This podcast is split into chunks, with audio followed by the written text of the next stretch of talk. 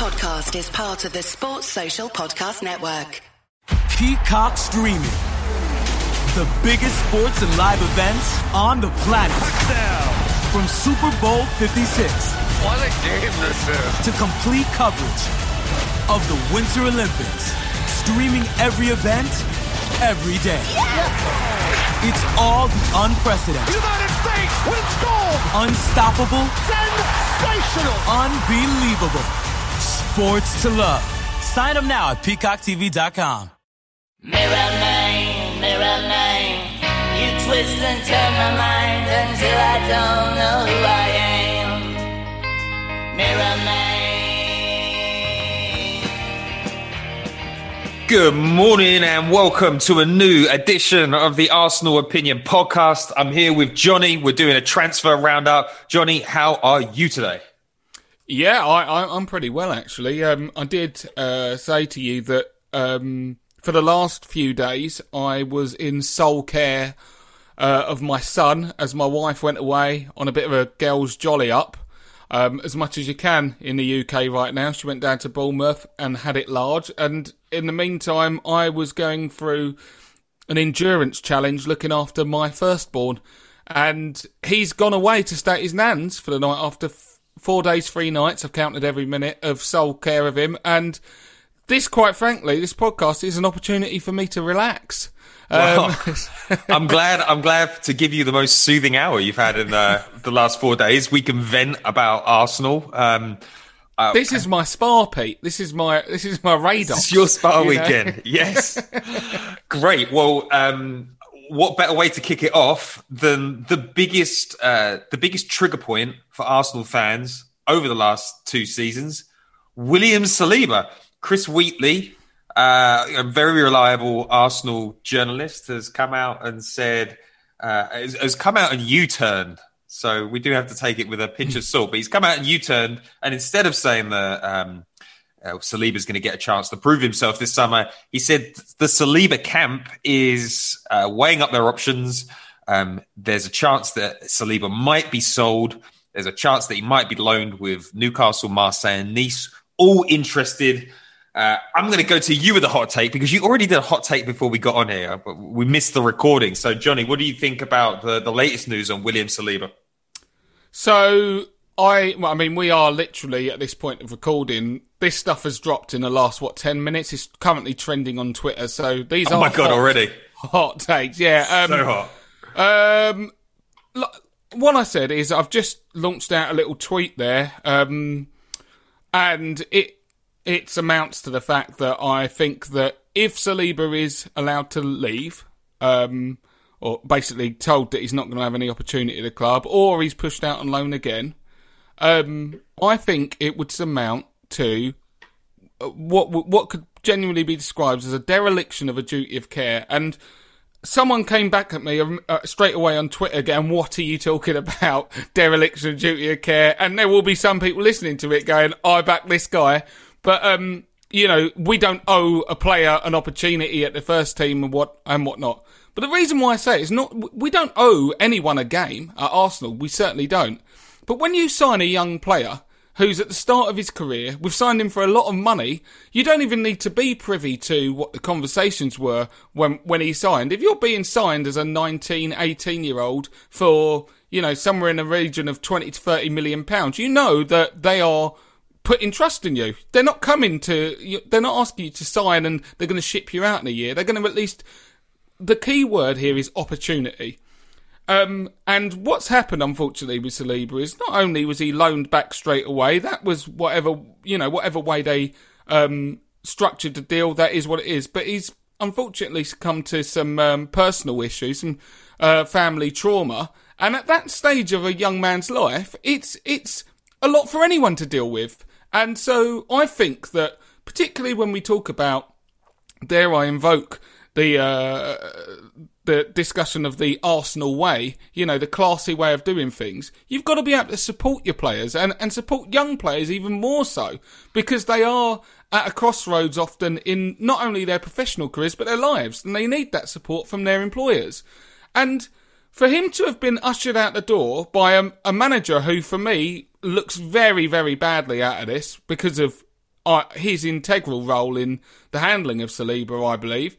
Um, you know, to to basically respond to issues with Saliba. It doesn't matter whether anyone thinks he should be starting or not, and you look at highlights of his time on loan and think, oh, he got skin there, he probably wouldn't do it at Arsenal. I think that's nonsense, by the way. I think he's got every chance to be a top player.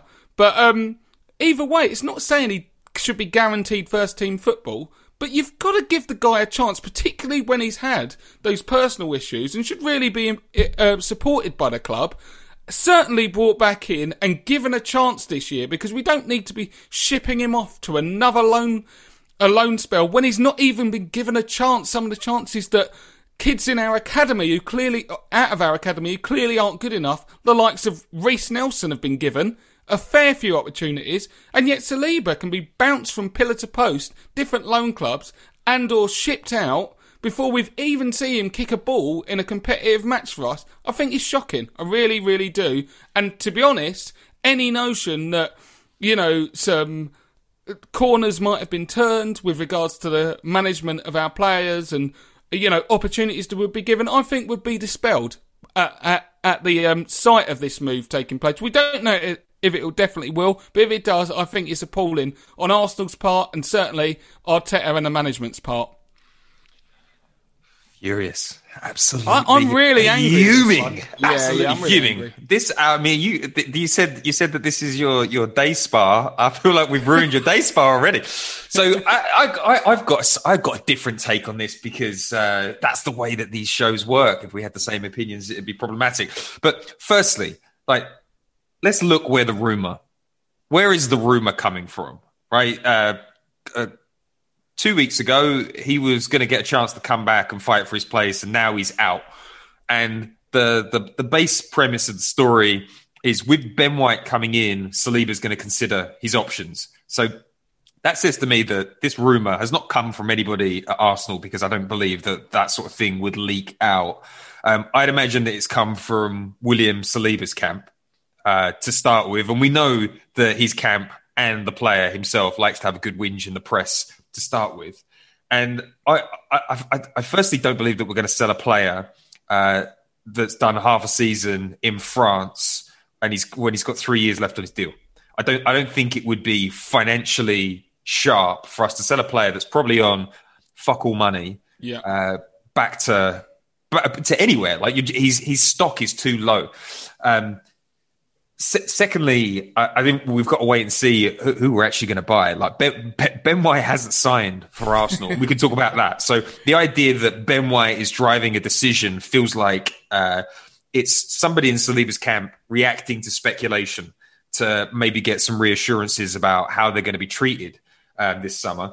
And if if he comes back and he's put out on a loan, uh, and the loan is in the Premier League I don't think that that's a terrible move for him. You know, like if if we sign Ben White and we've got a defense that made, you know, was the top three best defense in the league last season, William Saliba is still 20 years old. Everybody forgets how young he is. If you said, go and play at Newcastle for five months because we don't have any, you know, we've got, you know, Carling Cup and we've got no European football to, to give you a roll at. We want you to go and get some Premier League strength for five months. And the back half of the season, you come back. I would be. I, don't think that that's bad. I think like bumming around on our bench for the first three, four months of the season, getting, you know, a 20 minutes here and there. I don't think that's good for his development. And I think actually the next stage for Saliba is like translate some of that talent into the Premier League and develop that way.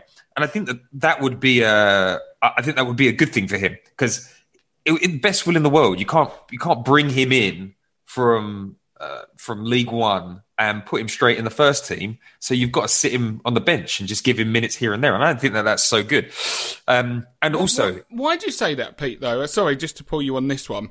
So, first of all, I'm I'm not so sure William Saliba would accept that, nor do I think he should. Being told, yeah, you've done a little loan out there. You've already were loaned last season. Come and have a loan spell in a Premier League. We don't know what's gonna, you know, your Arsenal career might be judged off a loan spell with Watford, and if it doesn't work out, suddenly you're frozen out the Arsenal team. I think he's got every right to say, no, I want to at least come back and challenge for a first team place now.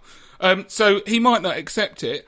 Um, apart from that, uh, I, I'm not so sure it would kind of be a smart move in general uh, on our part to put him on loan, like as opposed to again coming. This is this, this shouldn't mean that he's guaranteed a spot, by the way. But when you look at Wesley Fofana at Leicester, he came from exactly the same situation, got put in the team, got given chances, and this will obviously be where Saliba's looking as well. A, a player who he knows very well and has been given that opportunity, who, you know, in a sink or swim environment, certainly started to swim. And Saliba will be thinking, I can do the same thing. And certainly with enough justification to be given a go. And and that's all I would say. Like you say about not being able to go from League One straight into the Prem. Fofana did it, so why shouldn't um, Saliba get a go? But I, I, I think that um, Fofana is not the same player that William Saliba is. Uh, further ahead in his development, but Leicester conceded 50 goals last season, and they dropped out of the the top four after like sitting in that top four for most of the season. Uh, we're trying to get better. I don't think putting putting William Saliba in our starting eleven. I know Arsenal fans like, oh, play, he's got very nice YouTube comps. His defensive statistics are not that good. If we want to move forward and stop you waving that Arteta out banner come October. I don't think I, I don't I can't marry Arteta needs to get top four next season, but he also needs to have William Saliba.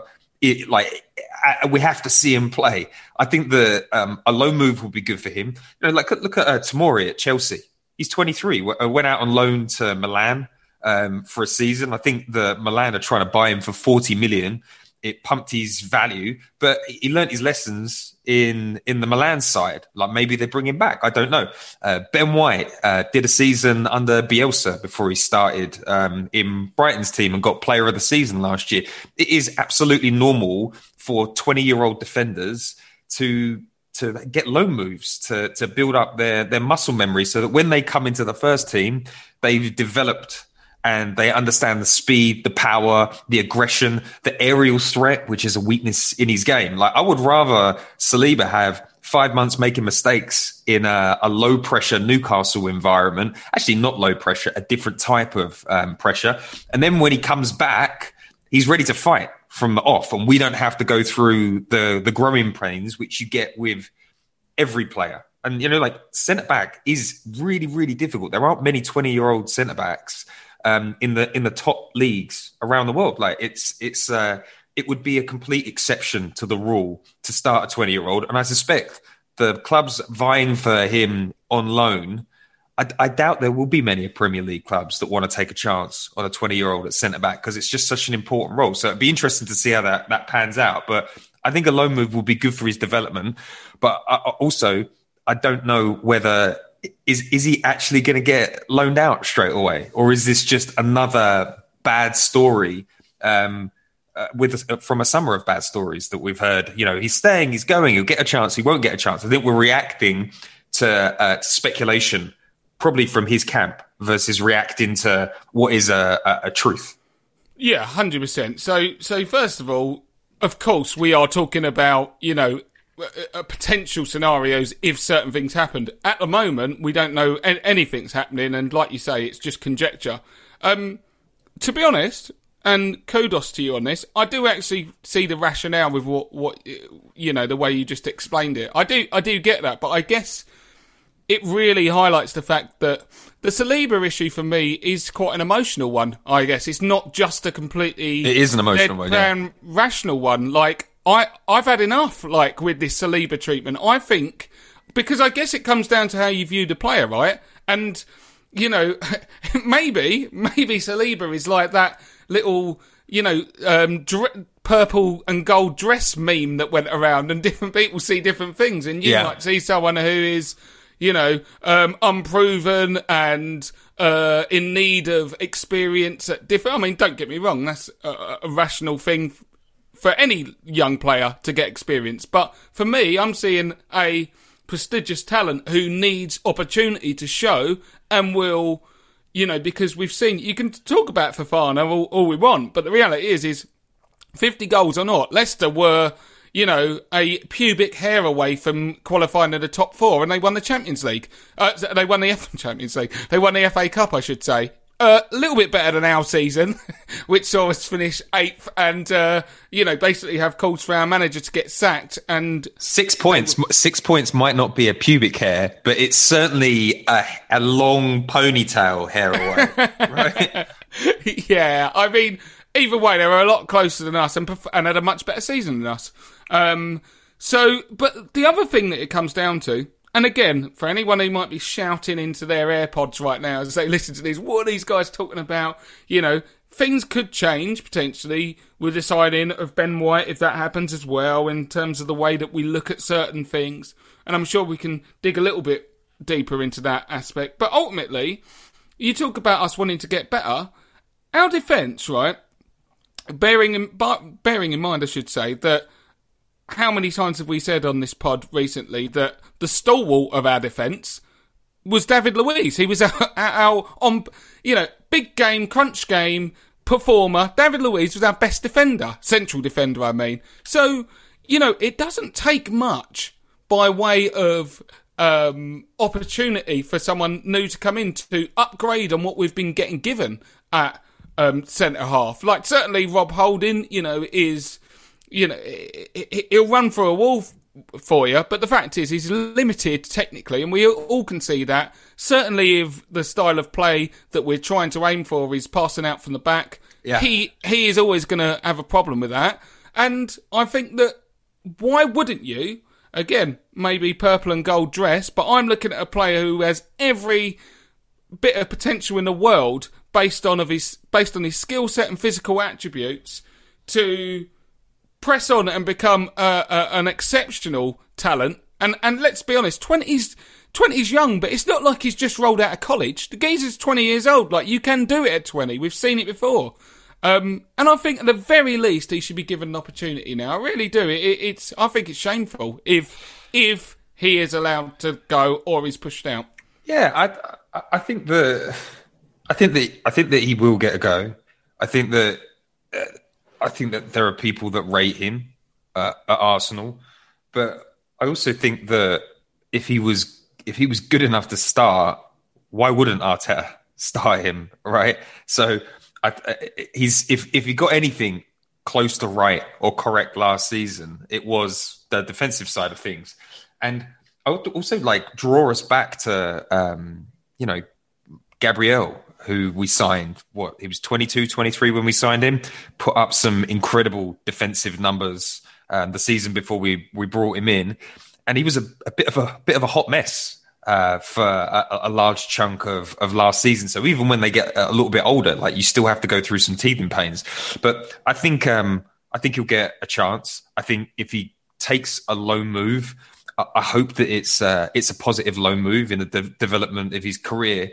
And I think the reality for Saliba is we you're not going to get a starting place in a top club in Europe. So why don't you just just roll with the the, the development plan? And maybe um, you know I, I'm just purely speculating here, but you bring him back if the club do see potential in him, maybe it's like, look, we'll we'll offer you an extension on your deal go and spend some time at a Premier League club, and then we're looking for you to be the, the, the you know right in the mixer either second half of next season or the season after. But I think the most important thing for a 20 year old defender is minutes, and I don't think you can give him the minutes to really kick him on um, from the start of the season. Though one thing that could potentially be interesting is um, we've got players that are going to be, you know, Gabriel is going to be at the Olympics um, at the start of the season. So there might be opportunities. So I, I would say to, to completely sit on the fence. I'm not sure that I believe that this is like a hundred percent story. I, I, don't think it's clear to the fans where it's come from. And until Arteta speaks in a press conference or Edu speaks in a press conference, I would like take a back seat on it. I don't think it's the most important thing uh, for our squad. And it's amazing how you, you're right. It absolutely dominates the minds of Arsenal fans. And just one more thing before I leave that. It's not Arteta's fault that Raul spent 27 million on uh, 18 year old centre back when we had actual centre back problems in our first team. I mean, just we picked up Gabriel for 22 million. Like, like just the the idea that we would go out and blow that much money on on a centre back shows you what a what a weird character Raul Sanllehi was. You know, he did this. He did the same with um, Nicolas Pepe, and what became apparent is Nicolas Pepe is not a seventy-two million pound talent, and we're two seasons into it, and we can still see that. So to think that that he made a good decision with Saliba just because he's expensive, I, I think it's also a, maybe a bit of a a misguide. Do you know what? I actually completely disagree with you. Uh, almost for the same reasons. I I look at the same thing and I think I just don't see it like you do. Like in terms of number one, so it's interesting when we talk about you know he's not going to get a starting berth at a top you know four side or whatever. Yeah, that's true. But we're not a top four side anymore. You know, being on loan at Arsenal, who finished eighth last year with, you know, issues throughout their team and at times were absolutely shocking, getting rolled over by Burnley at home, not good enough. Um, you know, he's looking at that and thinking, listen, I've got issues with my game at 20 years old. Of course I have. But have a look at you, you guys. You're all over the gaff. And can I bring something to your team? It's much easier to get a player to sit on the bench when you're winning leagues, Champions Leagues, Cups, and you can say, I'm not changing a winning team. You're too young. Bide your time. At the end of the day, when you're on the sidelines and watching failure, you've got every right to question what exactly is going on. So to then move on to one, I think that um, uh, like you you say about why wouldn't Arteta play him? Well, he Arteta didn't play Emil Smith Rowe till Christmas. There are Yeah, players. He, he, was, are- he was injured though. yeah, there were opportunities to play him sooner than Christmas. It wasn't just like he just come back and then he was given a go. He didn't play him because he was putting his faith in players like Willian, etc. Before that, because that's the way he saw things. Sometimes, let's be honest, if we're being fair, Arteta seemingly has certain things for certain players. They just Gabriel Martinelli who couldn't buy a start for ages at the end when we were looking shocking going forward. Like True. he gets he, Yeah. he gets he gets down rabbit holes with players and it's weird and I think Saliba is the manifestation of the biggest version of this of Arteta having a thing for someone because it doesn't make sense like you talk about like Arteta and this is where I completely get agree with you, and I understand why you would draw that conclusion. If we're saying you've got three months for your job, Arteta, if you, if we're shit by Christmas, you're gone, then he might go, listen, I'm not playing a tw- a 20 year old. And I do get that, you know, I do understand it. But for me, there's every opportunity to, just like Emil Smith Rowe saved your job basically by playing these guys and you establishing some form with the young players and and the fan base being able to see some a, a potential upside to these young players looking so good.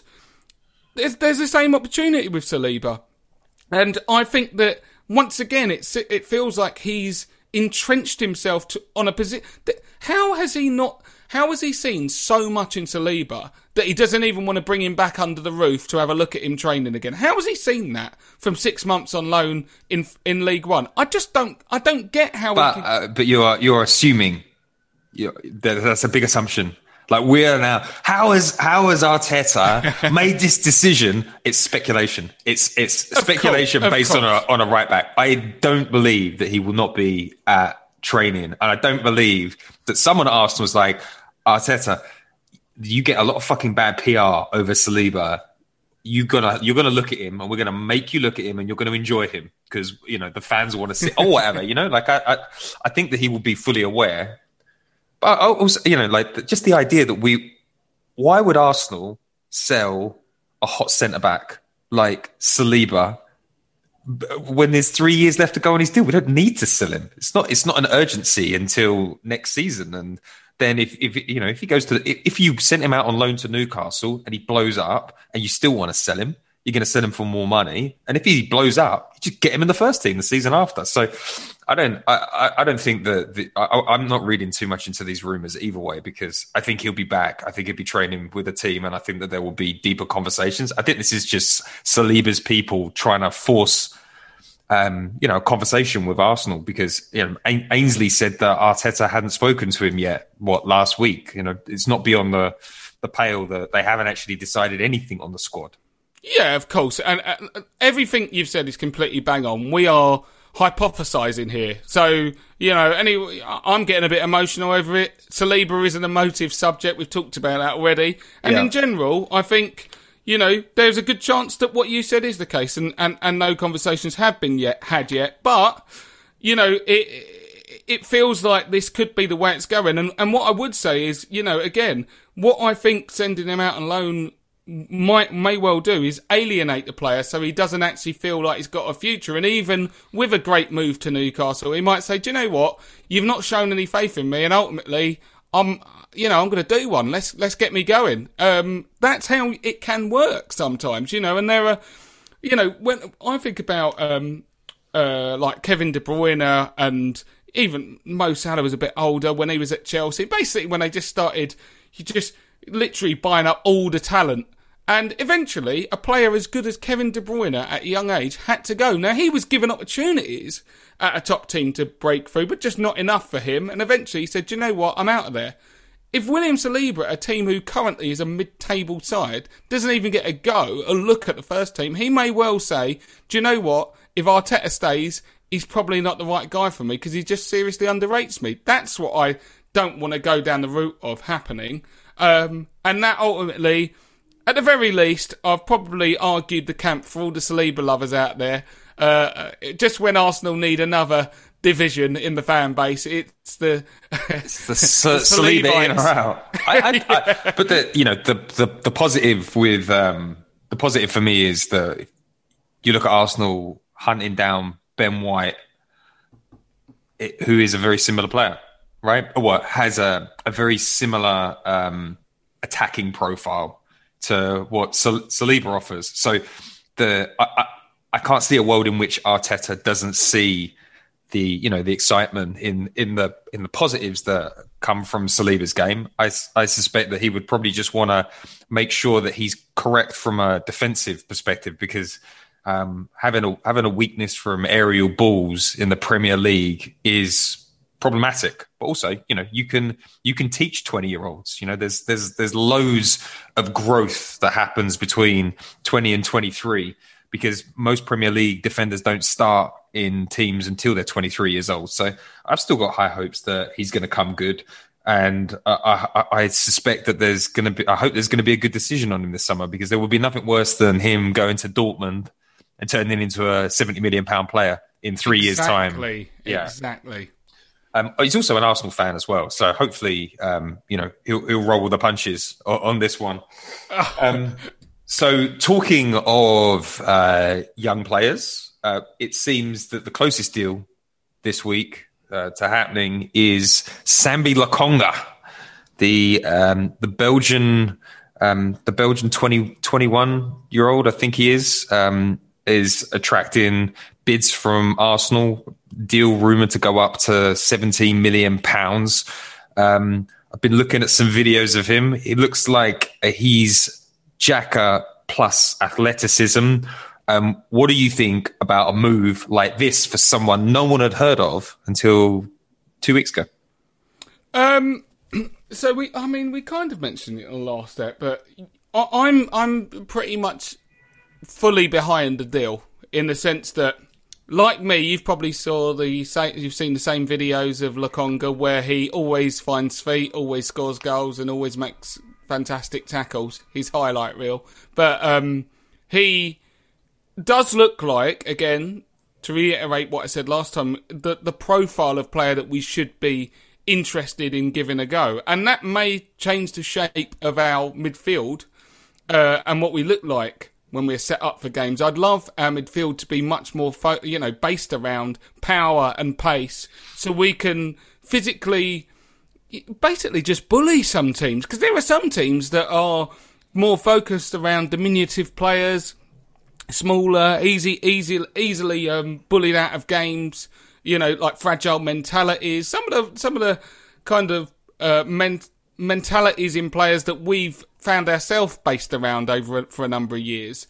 Um, and so I, I do feel like we should have every shred of encouragement to go down that route with regards to how we start to reshape this midfield, where it is where your minimum baseline is you have to be athletically proficient. That should not mean as well. This is why I think where I think some people start to get it wrong, where they think it has, you know, these two things are mutually exclusive. Where if you are a good athlete, an imposing athlete, you're somehow going to be some, you know, sledgehammer with no finesse. When it's just not the case. Um, there are a number of players. The most sex, sex, the most successful players in the Premier League are, yes, technically proficient, but athletes. Even when you look at De Bruyne, De Bruyne's not, you know, you He's a monster. Bruyne- yeah, you think of him being like a little skillful player. No, this ain't this ain't some little guy, you know, just knocking around. He's he's a freak. He's fast. He's strong.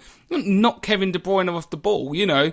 Um, and and obviously, again, to sing his praises, Kante. And you, you look at that guy and think he's actually small, but he's fast, relentless with his pressure. Because it doesn't just mean, even though I'm going to contradict myself a little bit here with regards to Arsenal, but it doesn't just mean that you have to be six foot five basketball player to be able to be physically imposing. If you're if you run through walls and don't stop running and you're quick, that's a physical attribute that could, you know, seriously give you a leg up in the Premier League. However, I do think we should be looking at taller players to play in our midfield because we have previously built ourselves around too many small players. And let's face it, most smaller players aren't Kante. Uh, and, No, and no, they're that's not true. Imposing themselves on the league in that way. So, And we've me- already tried a Torreira. that was Exactly, exactly. So for me, Lokonga, we can't guarantee he'll be a success, but everything, every particular about the deal rings tr- rings right for me. I'm happy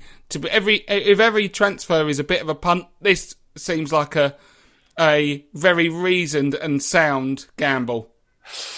Yeah, I'm.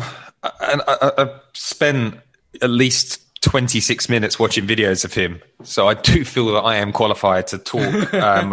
I think the um, the interesting thing about his style of play is he can do he can do the things that Xhaka does, and I, I, I was watching him and I was wondering, like, do you sign him and Ruben Neves, or are you taking a chance that he can be a first team starter? Because you, you you then run into the scenario where it's like, well, hold on a minute.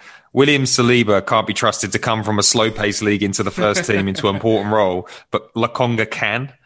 Um, so I wonder whether, um, like, is is Lokonga uh, going to replace Xhaka, or is Lokonga what we hoped Danny Ceballos would be? Um, because our, our, our midfield needs it, it it needs to be pumped this summer. You know, it can't uh, like with Ceballos needs replacing, El Neni needs replacing, Xhaka needs replacing. You can't ignore those, and you can't replace them with um, also rans. You need pure quality because we know that Thomas Partey is injury prone. So it's um, it's going to be interesting to see where they move, and and also to your point last week, does uh, does does Azeez come into the side? Like, is there uh, are there opportunities opening up for some of the younger players to maybe fill some of those centre midfield voids? Yeah, and, and not just that, but to kind of double down, I think I did say this last week as well, but um, it was, you know, based around the fact that when we look at replacing our players, we shouldn't feel, you know, wedded to trying to replace them like for like, because the setup we've had has not got us to where we want to go. So when we talk about replacing Xhaka, why do we need to get a player who is based all around, you know, passing into the third, into the final third from deep or or whatnot? Like s- structurally, when one of the biggest defences made of Arteta, when the likes of myself and others were saying, you know, dream's over, let's get him, let's get him out. The plan's not worked out, the process is gone uh, is oh look, we haven't got the players to play the way Arteta wants to play. Well, you have an opportunity now to reshape the squad in your image, and that should not mean replacing Xhaka with a younger Xhaka who can maybe run 0.1 second quicker in the 100 meters. That's ir- irrelevant. Like if you if you want us to play in a different way, because for me personally, the way I've seen it with players of these mould types, this is not going to work at Arsenal. We aren't going to be successful playing the way we played last year with slightly better players, you know, do, trying to do the same things. I, I don't think we're anywhere near that near to being where we want to be. I think that if Arteta is saying this is the best I could get out of the guys that you gave me, then you know there, there might be some credence to that argument if he takes us in a new direction. But ultimately, I think that the majority of fans, if I'm honest, a majority of Arsenal fans will look at the way the season turned out and think that we are in need of revolution instead of evolution. This is not when again we're not a couple of players away from from getting it right.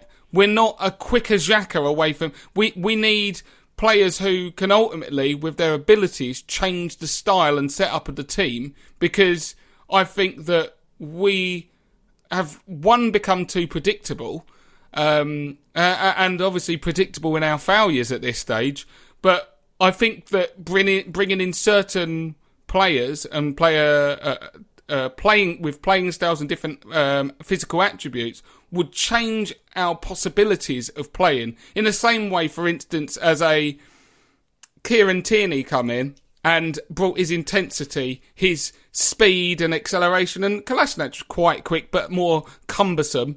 And Tierney has literally added a new element or potential way of playing at Arsenal with him just being him. And that's why, for instance, we so greatly miss him when he's not playing because there's no one else like him to fill in that situ- fill in that position for him. Do you see what I mean? So for me, I think I think um, adding in some personally adding in someone like Lokonga is much more exciting than trying to replace Xhaka with a Neves. Yeah, I, I I I think we're I think we're closer than than you think. I, I like I agree that there needs to be serious surgery, but I don't I, I don't think it's a million miles away. I think if you put better players, the the system is proved out, right? The system works because we've seen it work at Manchester City, uh, and the second 60%, you know, the 60% back end of the season, like it was drab at times, but it delivered, it delivered points, delivered goals, and it delivered a solid defense. You you put in like I, I, think the key to what you were saying there is predictability. And the reason that arsenal's system was predictable is because there were only so many patterns that could lead to success. You think about it no we didn't really have a right side last season because you didn't have a didn't have a right back. So all you had was the left to go down. Um, our centre backs um, when david david luiz wasn't playing can't play balls through the lines. So you know that if you pin our centre backs, um, you've got a good opportunity of, of creating turnovers. Uh, and then when you get the ball into the final third, although we kind of we started to solve at the end of the season, you didn't have a 24 year old that creates like you know a lot of chances um, in a game. And I think if you um, and then really the other the other sort of piece that we missed, Emi Martinez was better for our system than Bernd Leno. And we went for the keeper that he's, was worse with better. the ball. He's better for yeah, Leslie, yeah. you know. No, no, uh, yeah, but hundred percent, and you know that that was um, that was a shocking mistake that it seems like they're going to start to rectify. And I think when you've got players that can do the things that is needed of the system, namely play football, I think that you increase your chances of winning games. You increase your um, opportunities in the final third, and like by the sounds of the summer that they're going to go for um, this year, it sounds like they're going to be aggressive about bringing in high quality into positions that need it. And I, I think that that you know get a good start next season and don't do what happened at the start of last season the players will only get better as it goes along. So I'm um, I'm quite excited by Lokonga because he it, it, it, it's not like for like, and thank fuck because I like uh, the Ruben Neves can do everything Xhaka can do, but Ruben Neves I, I, don't think he made it into the Portugal side. Right? They were they put Carvalho in there who has uh, athletic profile. I still yeah, got smashed. Yeah, exactly. He looked shocking the other day. To be fair, yeah. I I called for oh, big Bill Carvalho to Arsenal on a, for a number of occasions, the new Vieira, but there you go. Probably would have been better than Torreira, but, you know, um, it is interesting as well, and I think this kind of leads in to a bit of what we're talking about, about the need for a good start.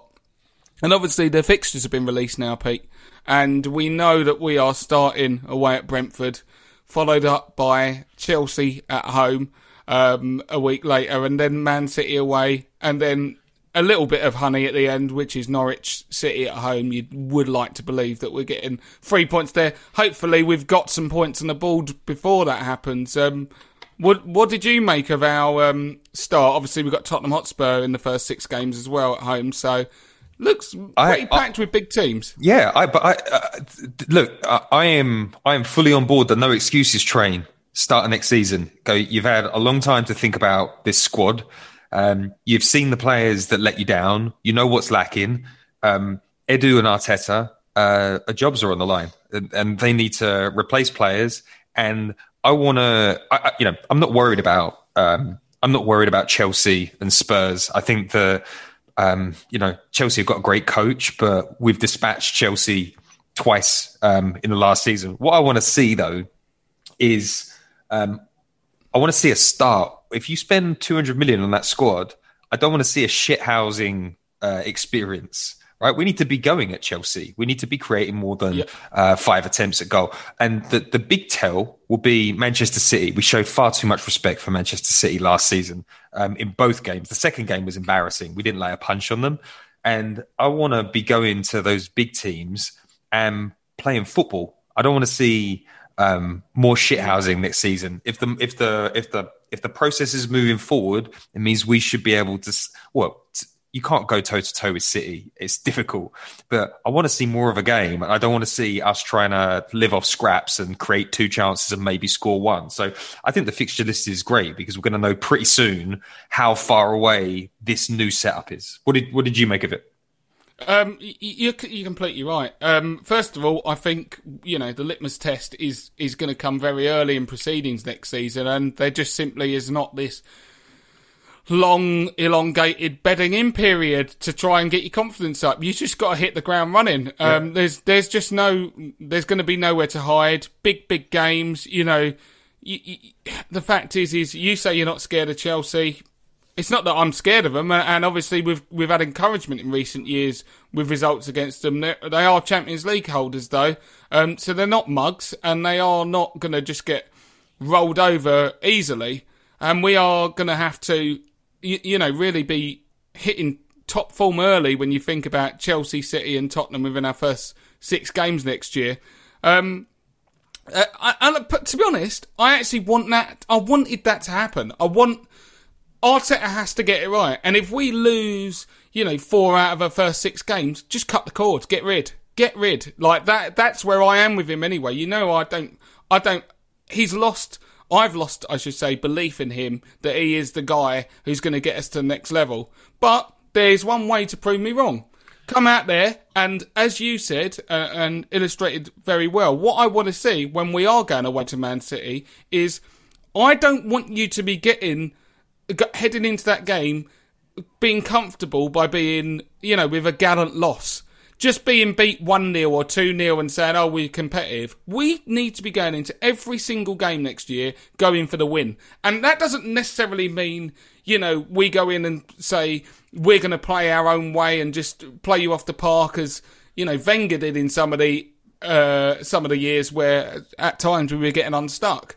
But it means that you need to have a clear plan for how we're getting out of there with three points. I don't want to be going anywhere playing for draws. That's not what it's about because we know the way that our seasons play out and we know that confidence for one is a fragile thing.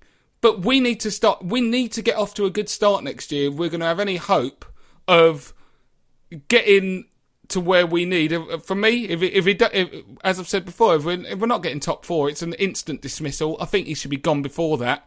Um, if it if it starts to proceed that way, and so maybe the next guy could get given a chance.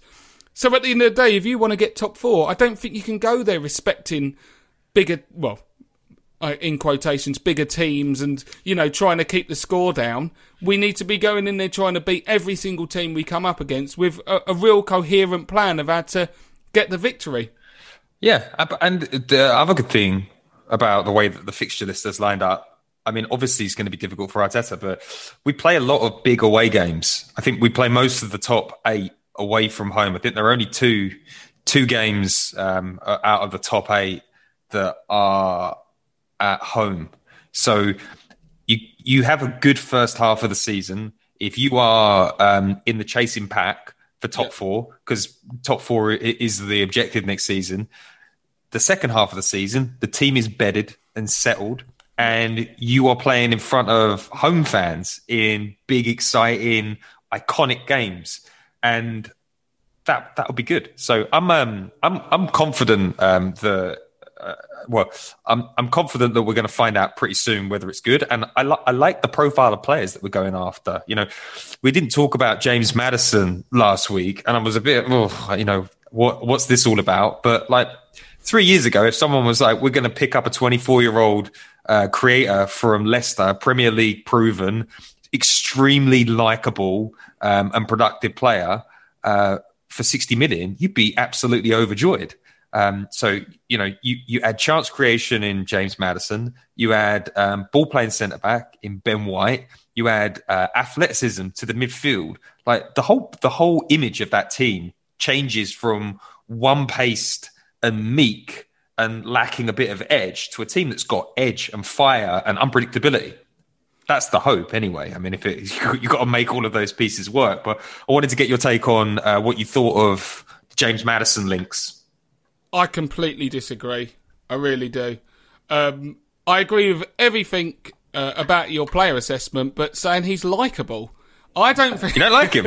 I don't like James Maddison. No way. Really, that's I'd a bite, weird one. I'd bite your hand off for him. No, you want to talk? In the last episode, you talked about I beef a pool party bully Ben White. Okay, James Maddison and Ben White hang out. Clearly, those guys they they call each other bro.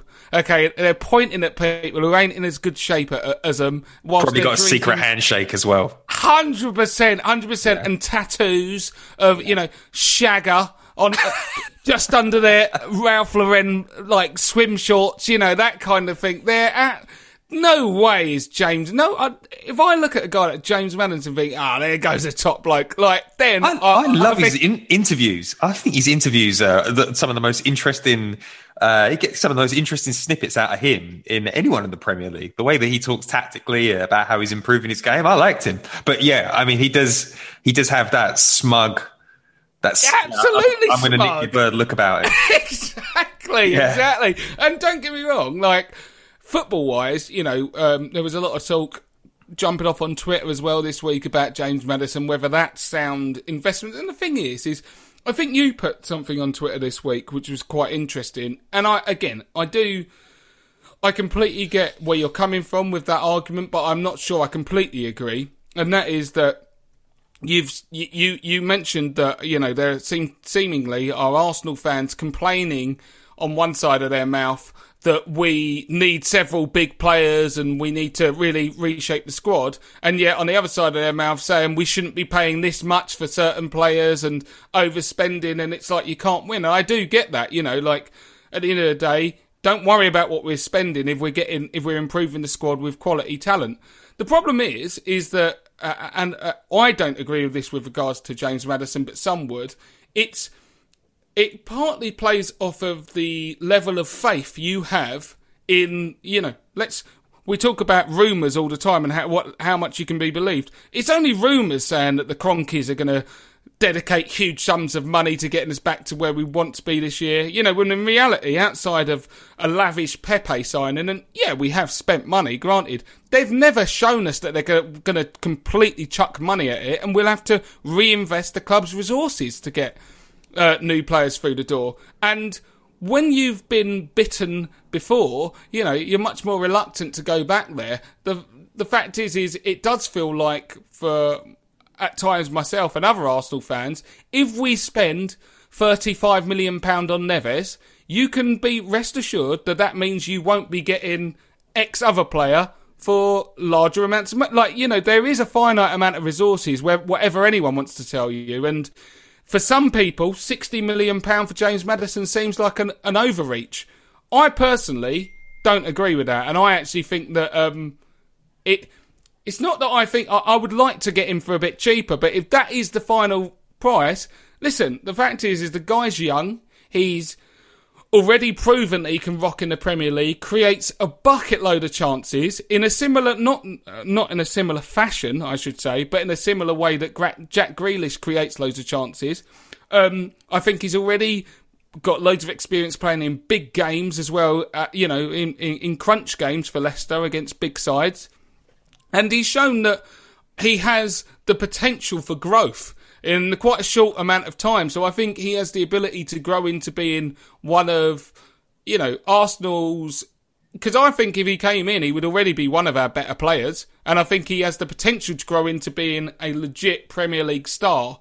And so on that front, he's the kind of guy who, again, I don't think it's an outrageous bet to bring in and you bring him in for 60 million and within two years you wouldn't dream of taking less than 100 million. So, and again, it, one of the things that we suffered from in the past with our creative players are, and I, I hate, I hate when the kind of almost xenophobic kind of rants about good English players get brought up. But there, I do think there's a shred of, um, there's certainly some truth to the fact that when you sign English players, they they don't tend to be scared of going away to Burnley on a Wednesday night because often that's what they've played in growing up. You know, it's not being signed from the beaches of Rio, and so I think that James Maddison is a um, a guy who's shown his availability is there. He's not injured that often. He plays a lot of games, and he has consistently shown that he can provide creativity and influence in big games. So I think for me, I'd buy, I, I, would take it. Yeah, I, I agree. Um, 24 years old, and the only person who's created more chances in the Premier League than him is Kevin De Bruyne. Yeah. I think the I think that that's a pretty good. And you know what what what the what did Arsenal lack last season? Chance creation. Chance creation. Yeah. So what do you go and do? Go and buy an English player who can give that to you by the bucket load.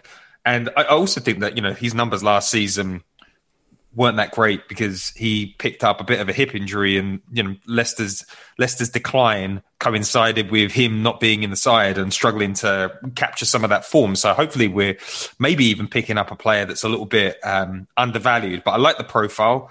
Um, there's uh, there's a limited risk signing from the the Premier League, and if you uh, you know if we're adding to the spine of our side. Um, players that can play football, like it just gives us a better chance of getting into the top four. And um, it just be just be interesting to see what that fee is. And just on one of your earlier points, there, there, there's money to spend at Arsenal this summer. They're going to sell players, and they're gonna they're, they're going to you know, add, do some surgery on the squad because they need to because they're falling so far behind. It's also part of this like weird apology tour that the Kroenkes are going on, and I'm game for it. But um, I don't think that there's a we're going to sign Maddison and then forget to sign other players. I think that they're going to rip out the the whole squad and. Uh, and and start again as much as they can, which they they should do. Um, so I'm I'm excited. So uh, we're running up against time. I wanted to get the the hottest take on um, on the new Arsenal home kit, which seems to be floating around the um, the internet.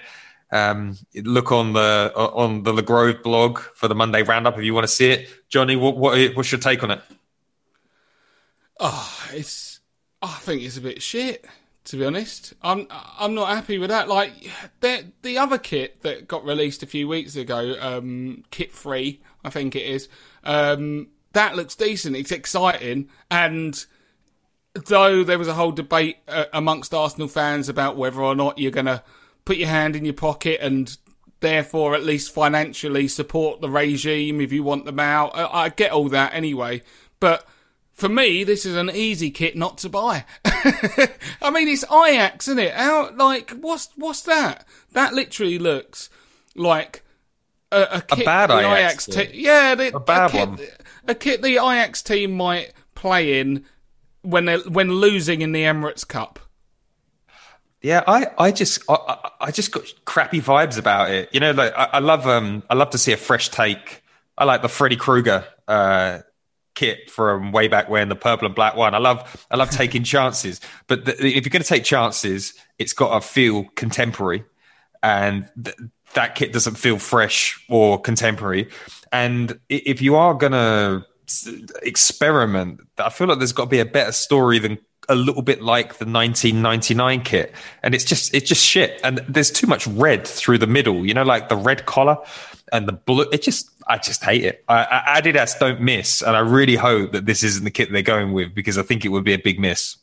Yeah, do you know what we were just talking beforehand when I saw this? Like, you know that part. I guess we're in in it right now. Actually, the part of the year or the intermediary uh, area in this in the summer before the season starts, where and the kits get launched, where loads of little kit kind of ideas get floated around and they go, oh, this leaks Arsenal's new kit or whatever, and you don't actually know whether that is going to be the kit or. I, I swear they they float these ideas to see what the little trial balloons. exactly. And then people go, oh, that kit's shit. And then they go, oh, that's not the real kit. Don't worry about that. And they're like, quick, burn all the files. Yeah.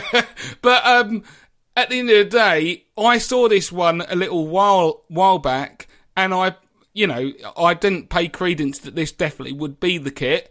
I thought it was a prospective one, and I was like, I hope that's not the actual kit. I think that'd be ridiculous. And if that actually is it, that's that's a real shame, isn't it? That's a real shame. That's a real shame. Yeah, they were gonna they were gonna miss at some point, but uh, let's let's hope that let's hope that they've got something up their sleeve that isn't that. Yeah, right. yeah. Um, cool. On that note, uh, I will we will say goodbye. Uh, Johnny, do you want to tell people where they can uh, where they can catch you and your and your and your thoughts on other things? Yeah, um, I'm at I Johnny Cochran on my socials, uh, Insta and Twitter. Do get get at me on that. Um, and it was Father's Day yesterday, and everyone must be sitting there loving, loving dads. You know, um, it's actually two days ago, isn't it? That's how that's how fired my brain is um, through fathering. Through fathering. And, and um, if you are feeling all like you love the world of daddery, then uh, check out my How's Your Father podcast. Um, it's available wherever you get your podcast and is all about, yeah, the world of fathers. Give them the respect they deserve on this hallowed week. Wonderful. Um, and on that note, I'll say goodbye. Thanks uh, for joining, Johnny. And uh, you know the drill. Get onto iTunes, leave a really nice comment, and uh, and we'll see you for another roundup uh, next Monday. Ciao for now.